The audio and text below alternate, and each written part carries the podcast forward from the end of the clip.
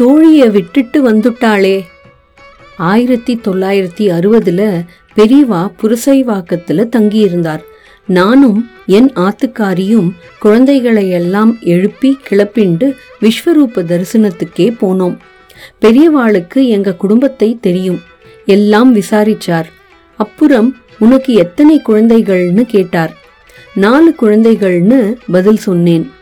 ரெண்டு பிள்ளை இரண்டு பெண் குழந்தைகள்னு சொன்னேன். உடனே பெரியவா எல்லோரும் சௌக்கியமா இருக்காளான்னு கேட்டார். இருக்கான்னு பதில் சொன்னேன். திருப்பியும் எல்லோரும் சௌக்கியமா இருக்காளா அன்னார். இருக்கா பெரியவான்னு சொன்னேன். என்னமோ தெரியலை, மூன்றாவது தடவையா எல்லோரும் சௌக்கியமா இருக்காளான்னு கேட்டார். அப்பவும் நான் இருக்கா பெரியவான்னுட்டு தீர்த்தம் வாங்கிண்டு ஆத்துக்கு வந்துட்டேன். பெரியவா ஏன் திருப்பி திருப்பி மூணு தரம் கேட்டார்னு மனசுல தோணிண்டே இருந்தது. என்னமோ கேட்டார், நானும் பதில் சொல்லியாச்சுன்னு அதை தள்ளிட்டு வேலைகளை பார்க்க ஆரம்பிச்சேன். ஆனா மனசு கேட்கலை. ஏன் ஏன்னு கேட்டுண்டே இருந்தது. சரி, ஏதோ ஆசீர்வாதம் பண்ணியிருக்கார் போல இருக்குன்னு நினைச்சுட்டேன். ஒரு மாச காலம்தான் ஆகியிருக்கும். இதோ படத்துல இருக்கா பாருங்கோ, ஒரு பெண்ணின் படத்தை காண்பிச்சார். எங்களை விட்டு போயிட்டா, ஒரு விபத்துல, ஆத்துக்குள்ளேயே நடந்தது. அதோ பாருங்கோ, இந்த வீட்டுல கூடத்துல மேல் கூரையில வெளிச்சத்துக்காக கண்ணாடி பதிச்சிருக்கா. அதே பழைய வீட்டில்தான் இருக்கிறார். அப்ப வீடு ரொம்ப பழுதடைஞ்சு போச்சு. மராமத்து பண்ண ஆளை வர சொல்லி இருந்தேன். ஆயிரத்தி தொள்ளாயிரத்தி முப்பத்தி ஐந்தில் கட்டின வீடு. அப்போ ஆயிரத்தி தொள்ளாயிரத்தி அறுபது பள்ளிக்கூடத்திலிருந்து வந்த குழந்தைகளெல்லாம் ஏணி ஏறி மேல் மாடிக்கு போய் விளையாடின்றிருக்கா. எங்கள் அம்மா கீழே குமுட்டி அடுப்பை வச்சுண்டு குழந்தைகளுக்கு காஃபி சுட வச்சுண்டு இருந்திருக்கா. எனக்கு ரைஸ் மில்லில் நைட் டியூட்டி போயிருக்கேன். என் பொண்ணு விளையாட்டில் தெரியாமல் அந்த கண்ணாடி மேலே காலை வச்சிருக்கா. சிமெண்ட் வரந்தை போட்டிருக்கு, மரத்துலையும் சட்டம் போட்டிருக்கு. வருஷம் ஆனதுல மரம் உளுத்து கண்ணாடி விலகி குழந்தை பொத்துன்னு கீழே விழுந்துட்டா. மூச்சு பேச்சில்லை, உடம்புல ஒரு இரத்த காயமில்லை. பெருசா கூச்சல் போட்டதுல தெருவே கூடிடுத்து. பெரியாஸ்பத்திரிக்கு தூக்கிண்டு போயிருந்தா. ஆஃபீஸ்ல ஃபோன் வந்து நானும் போனேன். குழந்தைய உள்ளேயே எடுத்துட்டு போகலை, வெளியிலேயே வச்சுருக்கா. பெருசா சத்தம் போட்டேன். அப்புறம் உள்ள தூக்கிண்டு போனா. கொஞ்ச நேரத்திலேயே செத்துட்டான்னு சொல்லிட்டா. என் பொண்டாட்டிக்கு என்ன ஆச்சுனே தெரியலை. அவ பாட்டுக்கு எங்கேயோ நடக்க ஆரம்பிச்சுட்டா. எங்க போறானே தெரியலை. போஸ்ட்மார்ட்டம் பண்ணாம தரமாட்டோம்னுட்டா. சூரியன் அஸ்தமிச்சாச்சு, இப்ப பண்ணவும் மாட்டோம்னுட்டா.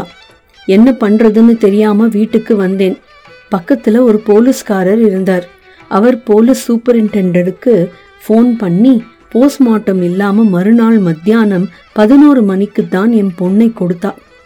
மகா புத்திசாலி, பள்ளிக்கூடத்துக்கே லீவ் விட்டுட்டா. என் மனைவி சித்த பிரம்மை பிடிச்சவளாட்டமா ஒன்லையும் பிடிப்பில்லாம இருந்தா. அப்பதான் எனக்கு பெரியவா எல்லாரும் சௌக்கியமா இருக்காளான்னு திருப்பி திருப்பி மூணு தரம் கேட்டாரே, அவருக்கு இது முன்கூட்டியே தெரிஞ்சிருந்து சொல்லாம விட்டுட்டார்னு புரிஞ்சுது. என்ற சுப்பிரமணிய மாமாவுக்கு இப்ப எண்பத்தி ரெண்டு வயசாகிறது. இப்பவும் எப்பவும் மகாபெரிவா ஸ்மரணைதான். பெரியவா பெரியவா எனும் போதே உணர்ச்சி வசப்பட்டு விடுகிறார். அவருடைய அப்பா காலம் சென்ற வசிஷ்ட பாரதி அவர்கள். அவருடைய மனைவி ஸ்ரீமடத்திற்கு மிகவும் அறிமுகமான காலம் சென்ற திருமதி கதிர்காமலட்சுமி, மகாபெரியவரின் பரம பக்தை. கதிர்காமலட்சுமி மாமியும் பெரியவாளுக்கு கைங்கரியம் செய்து கொண்டிருந்த சேப்பு ராமமூர்த்தியின் தங்கை சரஸ்வதி மாமி இருவருமாக மாதம் தவறாமல் காஞ்சிபுரம் சென்று மகா பெரியவாளை தரிசனம் பண்ணுவது வழக்கமாம். அப்படி போகும்போதெல்லாம் அங்கே நடக்கும் விஷயங்களை ஒன்று விடாமல் வந்து சொல்வது வழக்கமாம். சுப்பிரமணிய மாமா நினைவு கூர்ந்து சில விஷயங்களை சொன்னார். காஞ்சிபுரத்தில் சஹஸ்ரலிங்கம் இருக்கு. திடீர்னு பெரியவா ஒருத்தரை அழைத்து, அந்த லிங்கத்தில் எவ்வளவு லிங்கம் இருக்குன்னு போய் எண்ணிண்டு வான்னு அனுப்புவாராம். அதேபோல் அங்கே ஒரு அல்லிக்குளம் இருக்கிறது, அதில் எத்தனை அல்லிப்பூ இருக்குன்னு எண்ணிண்டு வாடான்னு அனுப்புவாராம். அப்புறம் அங்கு ஏகாம்பரம் என்பவர் சிம்சனில் வேலை பார்ப்பவர் எப்போதும் ஸ்ரீமடத்திலேயே பெரியவாளுக்கு கைங்கரியம் பண்ணிண்டு இருப்பாராம். அவர் காதுபட யாரோ இருவர், இவன் இங்கேயேதான் இருக்கான், சிம்சன்ல வேலை செய்கிறேங்கிறானே, என்ன வேலை செய்வான் என்று சரஸ்வதி மாமியிடம் கேலி பேசி இருக்கார்கள். அதுவும் பெரியவா காதுல விழுந்துடுத்து. அடுத்த மாதம் இவர்கள் போகும்போது பெரியவா ஞாபகமாய் இந்த இரு பெண்களுக்கு எதிரே சேப்பு ராமமூர்த்தியை கூப்பிட்டு, ஏண்டா ராமமூர்த்தி, ஏகாம்பரன் தானே எனக்கு எல்லாம் பார்த்துக்கிறான், அவன் இல்லைன்னா எனக்கு ஒன்றும் முடியாது இல்லையா என்று அவருடைய முக்கியத்துவத்தை உணர்த்தி இருக்கா பெரியவா என்று சொல்லும்போது சுப்பிரமணிய மாமா ரொம்பவும் உணர்ச்சி வசப்பட்டு போனார். அருகில் இருந்த அவருடைய மகன் வசிஷ்ட பாரதியும் தாத்தாவின் பெயர் கொண்டவர் மனைவியும் தேற்றி மேலே பேச வைத்தார்கள். அவளுக்கு கதிர்காமலட்சுமிக்கு பெரியவா சித்தி அடையும் போது பக்கத்திலேயே இருக்கிற பாக்கியம் கிடைச்சது என்று சொன்னவருக்கு அதற்கு மேல் பேசுவதற்கான மனநிலை இல்லை. அவருடைய மருமகள் தொடர்ந்தார், பெரியவா சித்தி அடையறதுக்கு முதல் வாரம்தான் அம்மா காஞ்சிபுரம் போயிட்டு வந்தா. திடீர்னு எனக்கு பெரியவாளை பார்க்கணும் போல இருக்குன்னா, நான் இப்பத்தானே அம்மா போயிட்டு வந்தேள், உங்க உடம்பு என்னத்துக்கு ஆகும்னு கேட்டேன். இல்லடி, என்னவோ தெரியலை, மனசு சங்கடமா இருக்கு, நான் பெரியவாளை பார்த்துட்டு வரேன்னு கிளம்பிட்டார். சரின்னு நானும் பேசாமல் இருந்துட்டேன். இவர் அங்க போய் சேர்றதுக்கும் பெரியவா முக்தி அடைகிறதுக்கும் சரியா இருந்திருக்கு. அபிஷேகம் எல்லாம் முடிகிற வரைக்கும் இருந்து பார்த்துட்டு திரும்பி வரவே மனசு இல்லாம அங்கேயே ரெண்டு நாள் தங்கிட்டா. மனசு சமாதானமாகி நிதானப்படுத்திண்டு தான் திரும்பி வந்தா. பெரியவா மேல அவர் வச்சிருந்த அந்த அன்பு தான் அவரை சரியா அந்த நேரத்துல காஞ்சிபுரத்துல கொண்டு போய் சேர்த்திருக்கு என்றார் வசந்தி. வசந்தியே தொடர்ந்தார், என் பிள்ளை எங்க மச்சினர் பிள்ளை, இரண்டு குழந்தைகளுக்கும் பூனல் போட்டோம். குழந்தைகளை கூட்டிண்டு பெரியவா கிட்ட ஆசீர்வாதம் வாங்கிண்டு வரலாம்னு கிளம்பி போனோம். அன்னைக்கு ஸ்ரீமடத்துல ரொம்ப கூட்டம். நாங்களும் வரிசையில நின்று காத்துண்டு இருந்தோம். பெரியவா ஒரு மேடை மேல உட்கார்ந்துண்டு எல்லாரையும் சுத்தி சுத்தி பார்த்துட்டு இருந்தார். குழந்தைகள் ரெண்டு பேருக்குமே ஐந்து ஆறு வயசுதான். சின்ன வேஷ்டி கட்டி பட்டை பட்டையா விபூதி பூசியிருந்தோம்.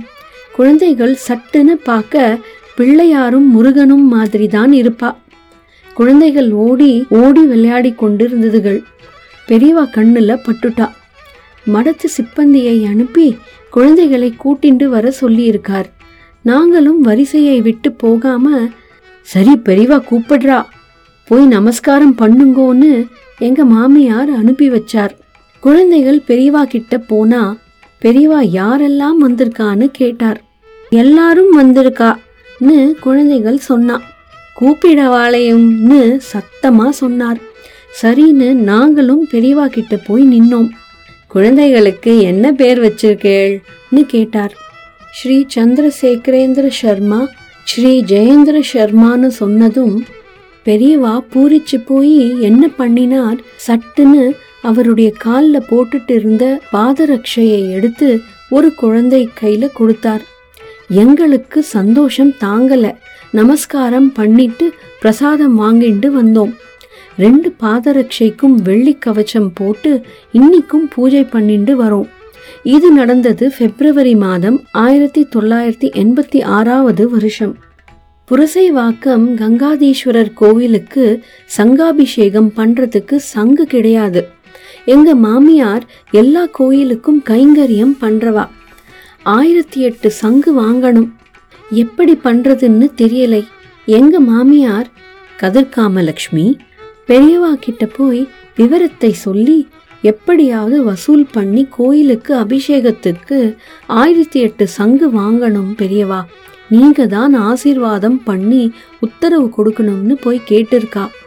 அந்த சமயத்துல பெரியவா கிட்ட யாரோ ஒருத்தர் வலம்புரி சங்கு ஒன்றை கொடுத்திருக்கா. பெரியவா அதை கையில வச்சுண்டு அந்த காது இந்த காது மாத்தி மாத்தி வச்சு பார்த்துட்டு இருக்கார். எங்க மாமியார் விஷயத்தை சொல்லிட்டு பிரசாதம் வாங்கிட்டு கிளம்பிட்டார். என்ன தோணியதோ பெரியவாளுக்கு, கூப்பிடுறா வாளேன்னு ன்னு சொல்லியிருக்கா. மடத்துக்காரர்களுக்கு யாரை கூப்பிட சொல்றாருன்னு புரியலை. யாரை பெரியவான்னு கேட்க, அதாண்டா சங்க பத்தி பேசிட்டு போனாலே அவளே கூப்பிடுன்னு சொல்லியிருக்கார், இந்தா இதை வச்சுக்கோன்னு பெரிய வலம்புரி சங்கை அவர் கையில கொடுத்திருக்கார். அம்மா ரொம்ப சந்தோஷப்பட்டு கொண்டு வந்தார். அதுவும் கண்ணாடி பெட்டிக்குள்ள பத்திரமா பூஜையில வச்சிருக்கோம். தரிசித்தேன், பிரமித்து போனேன். அதுக்கப்புறம் எங்க மாமியாரும் சரஸ்வதி மாமியும் ஆயிரத்தி எட்டு வலம்புரி சங்குகளை வாங்கிண்டு வந்து கங்காதேஸ்வரர் கோவில்ல சங்காபிஷேகம் நடந்துட்டு இருக்கு. எந்த கைங்கரியமா இருந்தாலும் பெரியவா உத்தரவு இல்லாம பண்ணவே மாட்டா. வசிஷ்ட பாரதியும் அவருடைய மனைவி வசந்தியும் மிக பெருமையாக தங்கள் பெற்றோர்கள் பற்றி தொடர்ந்தார்கள். நவராத்திரி பிக்ஷை வருஷா வருஷம் நடக்கிறது. சுவாசினி பிக்ஷைன்னு ஆரம்பிக்கணும்னு அம்மாவுக்கு ஆசை. பெரியவா கிட்ட உத்தரவு கேட்டுட்டு வந்து தலைக்கு இருநூத்தி பதினொன்று ரூபாய்ன்னு ரசீது போட்டு ரெண்டு லட்சம் ரூபாய் வசூல் பண்ணி அதை வைப்பு தொகையா போட்டு வச்சு அத்தோட வட்டியை எடுத்து பெரியவாளுக்கு காலம்புற கோ பூஜையில ஆரம்பிச்சு ராத்திரி அர்த்தஜாம பூஜை வரையிலும் செலவழிப்பா. அதை தவிர பிக்ஷையும் போது தனித்தனியா பணம் கொடுக்க வருவா. அதையும் வசூல் பண்ணி எத்தனையோ பெண் குழந்தைகளுக்கு தங்கம், முத்து, பவழம்னு வாங்கி கொடுப்பா. கல்யாணம் சீர் செஞ்சிருக்கா. மடத்துல லக்ஷ்மி மாமி பூஜைனா எங்களை கூப்பிடுங்கோ, எங்க குழந்தைய சொல்லுங்கோ, எங்க குழந்தைய சொல்லுங்கோன்னு போட்டி போட்டுண்டு வருவா. அம்மாவும் குழந்தைகளுக்கு ஆசை ஆசையா விதவிதமா வாங்கி கொடுப்பா. எல்லாம் மகா பெரியவாளோட அனுகிரகத்தால நடக்கிறது ன்னு அம்மா மூச்சுக்கு மூச்சு சொல்லுவா. இப்பவும் எங்களால முடிஞ்சதை நாங்க பண்ணிண்டு வரோம், சந்தோஷமாக இருக்கோம். இப்பவும் வருஷா வருஷம் நவராத்திரி எட்டாம் நாள் எங்க பிக்ஷைதான். எந்தெந்த ஊர்ல பெரியவா நவராத்திரி பண்றாளோ அங்கெல்லாம் போயிருந்தோம். மீரட், ஹரித்வார், ரிஷிகேஷ், குல்பர்கா, ஹைதராபாத், நாக்பூர், அகமதாபாத், தில்லி மலை மந்திர், எல்லா இடத்துக்கும் போயிருக்கோம். கடைசியா எங்க மாமியார் மதுரையில போய் பெரியவாளுக்கு பிக்ஷை பண்ணினார். அப்புறம் அவருக்கு கண் பார்வை தெரியாம போயிடுத்து. இரண்டாயிரத்தி ஏழுல தவறி போயிட்டா. நாங்க தொடர்ந்து பண்ணிட்டு வரோம். மாமியார் இல்லாம சரஸ்வதி மாமி மட்டும் பெரியவாளை தரிசனம் பண்ண போன போது, பெரியவா பொம்மநாட்டிகள் கிட்ட நேரே பேச மாட்டாளே, அதனால சிஷ்யர்கிட்ட ஏண்டா தோழிய விட்டுட்டு வந்துட்டாளான்னு கேட்டிருக்கார். திடீர்னு கேட்டதும் மாமிக்கு பதில் சொல்ல தெரியலை. தோழினா புரியலை பாரு, அவளுக்கு திரு திருன்னு முழிக்கிறா பாருன்னு சொல்லி சிரிச்சிருக்கா பெரியவா. பெரியவா ஞாபகமா உங்க அம்மாவை கேட்டார்னு வந்து சொன்னா மாமி. பிறகு வசந்தி அவர்கள் என்னை அவர்கள் வீட்டு பூஜை அறைக்கு அழைத்து சென்று மகா பெரியவா கொடுத்த பாதுகைகளையும் வலம்புரி சங்கத்தையும் மிக பெரியது காண்பித்தார்கள். ஸ்ரீமடத்திலிருந்து வழங்கப்பட்ட நவராத்திரி பிக்ஷைக்கான வைப்பு தொகை விவரங்களையும் காண்பித்தார்கள். மகா பெரியவர்களின் பக்தர்களை தேடி தேடி சென்று அவர்கள் பேசுவதையும் உருகுவதையும் அனுபவிக்க எனக்கு ஒரு பாக்கியத்தை ஏற்படுத்தி கொடுத்த மகா பெரியவாளுக்கு அனுபவிக்கும் ஒவ்வொரு கணமும் நன்றி சொல்கிறேன். காஞ்சி மகான் விஜயம் செய்த அதே பழைய வீடு, வீடும் மாறவில்லை, வீட்டில் உள்ளோர்களும் மாறவில்லை என்று உணரும்போது மிகவும் வியப்பாக இருந்தது. மகானின் பரம பக்தர்கள். இதற்குள் சுப்பிரமணிய மாமா சற்று தெம்பு பெற்றிருந்தார். மீண்டும் தானே பேசுவதற்கு தயாரானார். ஆயிரத்தி தொள்ளாயிரத்தி எழுபத்தஞ்சுல பெரியவா ரெண்டு பேரும் இங்க வந்து பெரும்பாக்கத்துல தங்கியிருந்தா. அப்ப ரெண்டு பெரியவாளும் நம்மாத்துலயும் வந்து பூஜை பண்ணினா. இங்க சுவாமிநாதன்னு பெரியவா பக்தர் இருக்கார். அவர்கள் வீட்டுல சங்கரர் விக்கிரகம் வச்சுண்டு சங்கர ஜெயந்தி பண்ணின்னு இருக்கா. பல ஆத்துக்கு போயிட்டு வந்தா பெரியவா. ஆனா இவா ஆத்துக்கு போகலை. ரொம்ப ஆதங்கம் அவருக்கு. அவர் என் ஆத்துக்காரிக்கு போன்ல பேசி ரொம்ப வருத்தப்பட்டிருக்கார். என் ஆத்துக்காரி பெரியவா கிட்ட ரொம்ப துணிச்சலா உரிமையா பேசுவா. நான் பேச மாட்டேன், அவ மகா பெரியவா கிட்ட போய், நீங்க சுவாமிநாத ஐயர் ஆத்துக்கு போகலை, அவர் அழுதுண்டே ஆத்துல படுத்துட்டு இருக்காருன்னு போய் சொல்லிட்டா. பெரியவா உடனே, அப்படியா, அழுதுண்டே படுத்துட்டு இருக்கானா, சரி நாளைக்கே வரேன்னு போய் சொல்லுப்போ நான் பெரியவா. அடுத்த நாள் அவாத்துக்கு போனா பெரியவா. அதுக்கப்புறம் மூணு நாள் தான் கேம்ப் பெரியவா. இங்க வியாழக்கிழமை முடியறது. அடுத்ததா பெரம்பூர் போக போறா பெரியவா. ஏற்பாடு பண்ணின வாழ்க்கெல்லாம் எங்காத்து மாமி கிட்ட ரொம்ப சுவாதீனம் உண்டு. லக்ஷ்மிமா, நாளைக்கு வெள்ளிக்கிழமை, பெரியவா இங்கிருந்து பூஜை பண்ணினா நமக்கெல்லாம் ஸ்லாக்கியம்தானே, அவரை இருக்க சொல்லுங்கோ, நாங்களெல்லாம் சொன்னா கேட்க மாட்டார், நீங்க சொன்னா பெரியவா கேட்பா, சொல்லுங்கோ லக்ஷ்மிமான்னு வந்து கேட்டுண்டா. அவளும் ரொம்ப உரிமையா பெரியவா கிட்ட போய், வெள்ளிக்கிழமை இங்கேயே பூஜை வச்சுக்கோங்கோ பெரியவான்னு கேட்டா. அவரும் இருக்கேம்மான்னு ஒத்துண்டார்மா என்று சொன்னபோது எண்பத்தி ரெண்டு வயது சுப்பிரமணிய மாமாவின் குரல் ஓங்கி ஒலித்தது. அதே குரலில் தொடர்ந்தார், எப்படிதான் ஏற்பாடு பண்ணினாலோ, ஒரு கூடை நிறைய ரவிக்கை துண்டுகள், எப்ப போனா எப்ப வாங்கினா ஒன்னும் தெரியாது, நூறோ நூத்தி எட்டோ அத்தனை சுமங்கலிகளுக்கும் பெரியவா கையால கொடுக்க வச்சா. இதெல்லாம் ஆயிரத்தி தொள்ளாயிரத்தி எழுபத்தி அஞ்சுல இந்தாத்துல நடந்தது. ஜெயேந்திர பெரியவாளும் ஒரு தடவை அவர் செகண்டராபாத்ல பிக்ஷை பண்ணிட்டு இருந்தார். நாங்களும் போயிருந்தோம். அப்பெல்லாம் எங்க மாமியாருக்கு கொஞ்சம் உடம்பு முடியலை, கேன்சர். ஆனா அதோட விடாம ஏதேதோ பண்ணிட்டு இருந்தார். ஜெயேந்திர பெரியவா கிட்ட, எனக்கு ரொம்ப முடியலை, இனிமே வர முடியாது போல இருக்கு, நீங்க தான் அனுகிரகம் பண்ணணும்னு கேட்டுண்டா. அடுத்த நாள் உத்தரவு வாங்கிக்கலாம்னு ஜெயேந்திர பெரியவாளை பார்க்க போனப்ப ஜெயேந்திர பெரியவா ஒரு தாயத்தை பண்ணி மந்திரம் ஜெபித்து, இந்தா இதை கழுத்துல கட்டிக்கோ, இனிமே ஒன்னும் பண்ணாது நார். கடைசி வரையிலும் அந்த தாயத்து அவர் கழுத்துல இருந்தது.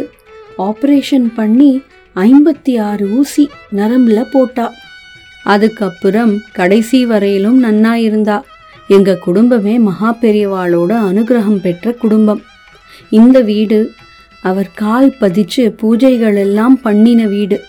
என் கடைசி பிராணனமும் அவரை நினைச்சபடியே தான் போகணும் என்று கண் கலங்கினார் மாமா. மகா பெரியவாளின் புனித பாதம் பதிந்திருந்த அந்த கிரகத்துக்குள் இன்னும் அதே மனிதர்கள், அதே பக்தி, அதே பாரம்பரியம். மன நிறைவோடு திரும்பினேன். வி சுப்பிரமணியன், புரசைவாக்கம், சென்னை. ஸ்ரீ காஞ்சி மகான் அருளிய புற்றுநோய் அகற்றும் மந்திரம். அஸ்மின் பராத்ம நனு பாத்ம கல்பே த்வமித்த முத்தாபித பத்மயோனிஹி அனந்த பூமா மமரோக ராசம் நிருந்தி வாதாலய வாச விஷ்ணு. இந்த மந்திரத்தை நாற்பத்தி ஐந்து நாட்களுக்கு தினமும் நூற்றி எட்டு முறை பாராயணம் செய்து புற்றுநோயிலிருந்து முழுமையாக உறுதியாக குணமடையலாம் என்பது ஸ்ரீ காஞ்சி மகானின் வாக்கு. ஜெய ஜெய சங்கர